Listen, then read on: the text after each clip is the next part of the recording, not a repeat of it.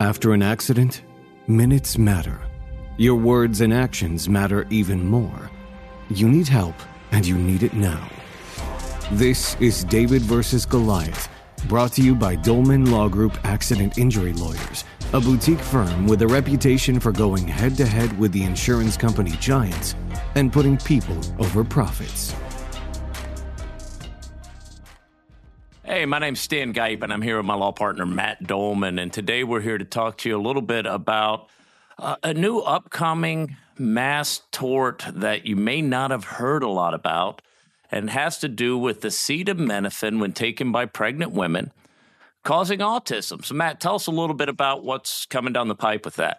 Sure. This is, uh, I guess, it's a little bit personal, if you will. Um, I have a 12 year old autistic son. So, the Tylenol autism lawsuit, it's not necessarily new. It's taking off now, though. That's correct. So last week, the JPML, which is Joint Panel of Multi-District Litigation, met in St. Louis, and they chose the uh, Southern District of New York and Judge Denise Cote to run the uh, MDM, MDL, which is the uh, multi-district litigation. So about 80 cases are now being consolidated into the Southern District of New York.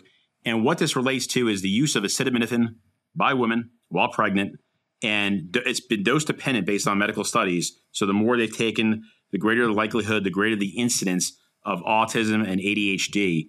And there's three specific studies that have come out since 2018. The last one is in 2021, which was uh, done by the Johns Hopkins University School of Medicine and also Boston cohort.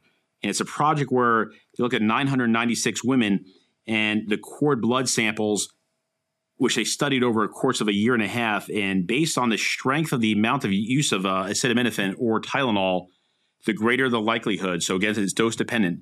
The greater likelihood of autism or ADHD. Yeah, and I I think you know this is something they started popping up several years ago in some medical studies. Okay, and we can talk a little bit about correlation versus causation. You know, and then initially in some of these medical studies you know, they noted, hey, it looks like um, there's there's a correlation. You know, when we're finding Tylenol or acetaminophen use by the mother when she was pregnant, we're finding higher incidence of autism. Right. And and they say, look, this is correlated, but that doesn't necessarily mean causation because let's say we were to find out that headaches by pregnant women caused autism. Well, you would expect women with headaches to take more Tylenol, so it wouldn't necessarily be the Tylenol causing autism, be the headache that's causing them to take the Tylenol.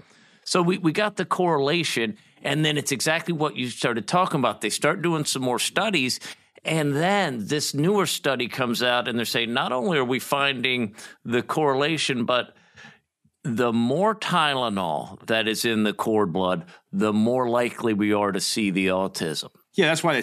I guess the 2021 uh, study from Johns Hopkins. That's why it's groundbreaking per se, at least in this field. Everything else beforehand just showed correlation. Dose dependent gives a little bit greater strength, um, a little bit more validity, and from in the scientific community that we might be looking at something here. Autism can be related to a number of uh, criteria. It could be related to genetics, environmental issues. There's there's a, a, lot of different studies out there. No one's quite sure what causes autism. Genetics is, is for sure, but we don't know what really truly is the other criteria that causes autism. We just know that there's a number of possible issues that correlate with a greater incidence, greater rate of uh, diagnosis of autism spectrum disorder, ASD, or other neurodevelopmental disorders.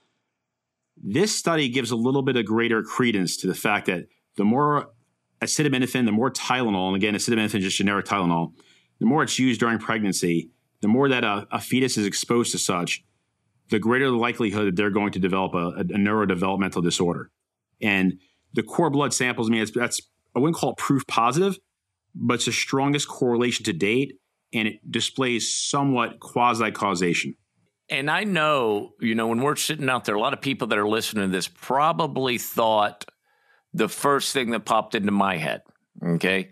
No way this could be the case. Everyone takes Tylenol or acetaminophen when they're pregnant. If it caused autism, every, we'd have autistic babies everywhere because everyone takes it. You know, it's one of those things that's that's sort of universal. So you got to start looking a little bit deeper at things because, hey, it's not like smoking, right? Okay, no one doubts smoking causes lung cancer, right? But do most smokers die of lung cancer? No. It doesn't cause lung cancer more often than not, but it clearly causes lung cancer. So You can't look at it and say, hey, I know 50 smokers who didn't get lung cancer, therefore smoking doesn't cause lung cancer. No, what we're looking at is a situation where, yeah, there's a lot of people who were able to take acetaminophen. A lot of people were able to take Tylenol when they're pregnant and didn't didn't have an autistic child.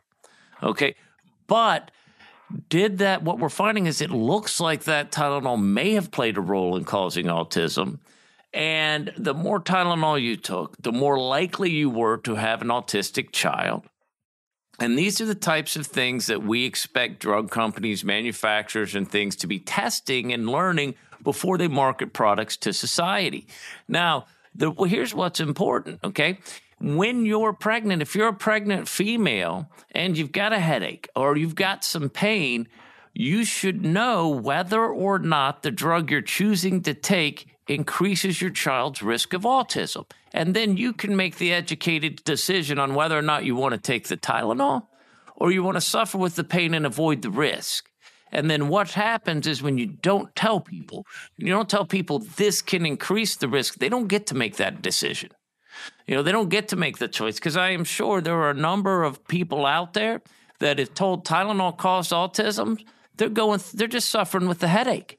Correct. They're not taking the Tylenol. And the problem we've had to date, though, and this is where the case may lag and may struggle, and I guess is the biggest weakness is all the studies to date preceding 2021 showed correlation. They didn't necessarily show causation. There was nothing that showed dose dependency. So this is the most recent study. So as we get into discovery in this case, as this uh, you know, multi-district litigation takes off and more lawsuits are filed in the MDL in the Southern District of New York, during discovery, we'll see the internal documents. We'll see the internal studies that were conducted by Johnson & Johnson, which is the parent company of the subsidiary that owns Tylenol, and also the manufacturers of acetaminophen. And some of them were actually made, store, store made um, by manufacturers that work hand in hand with uh, Costco, Walmart, CVS, Walgreens. These are the individuals, these are the companies rather that have been sued so far.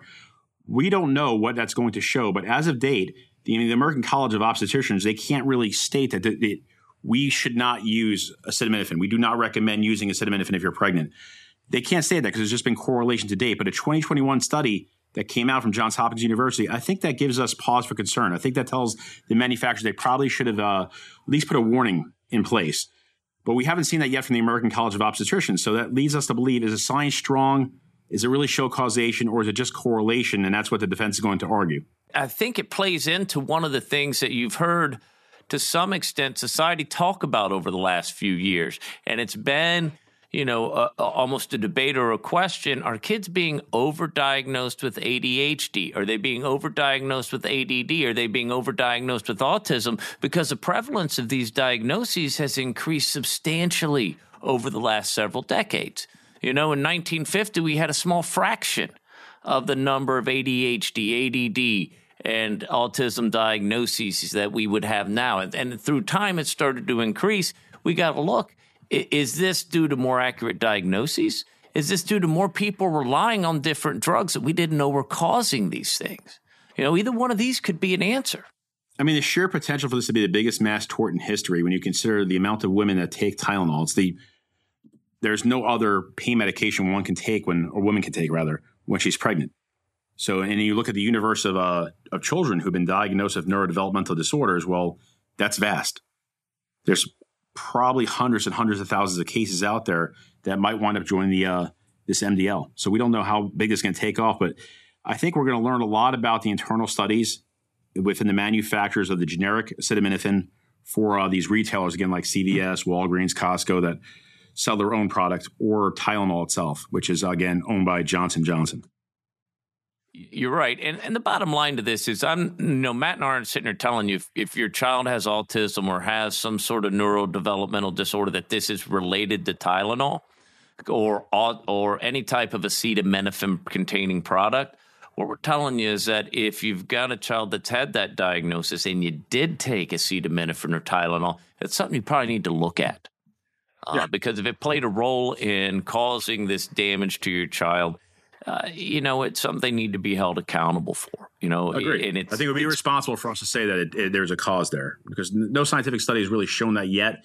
Although, again, the Johns Hopkins Boston cohort study of 996 women and showing, uh, you know, cord samples taken study over a course of a year and a half, it comes close to showing causation because again, dose dependency. The greater the dose the woman took, the more often the rate that they took acetaminophen during pregnancy, the more instances that they took it, the greater the incidence, the greater the rate, the greater the exposure, and the greater likelihood that they will, you know, they have a child that has developed a, a neurodevelopmental disorder.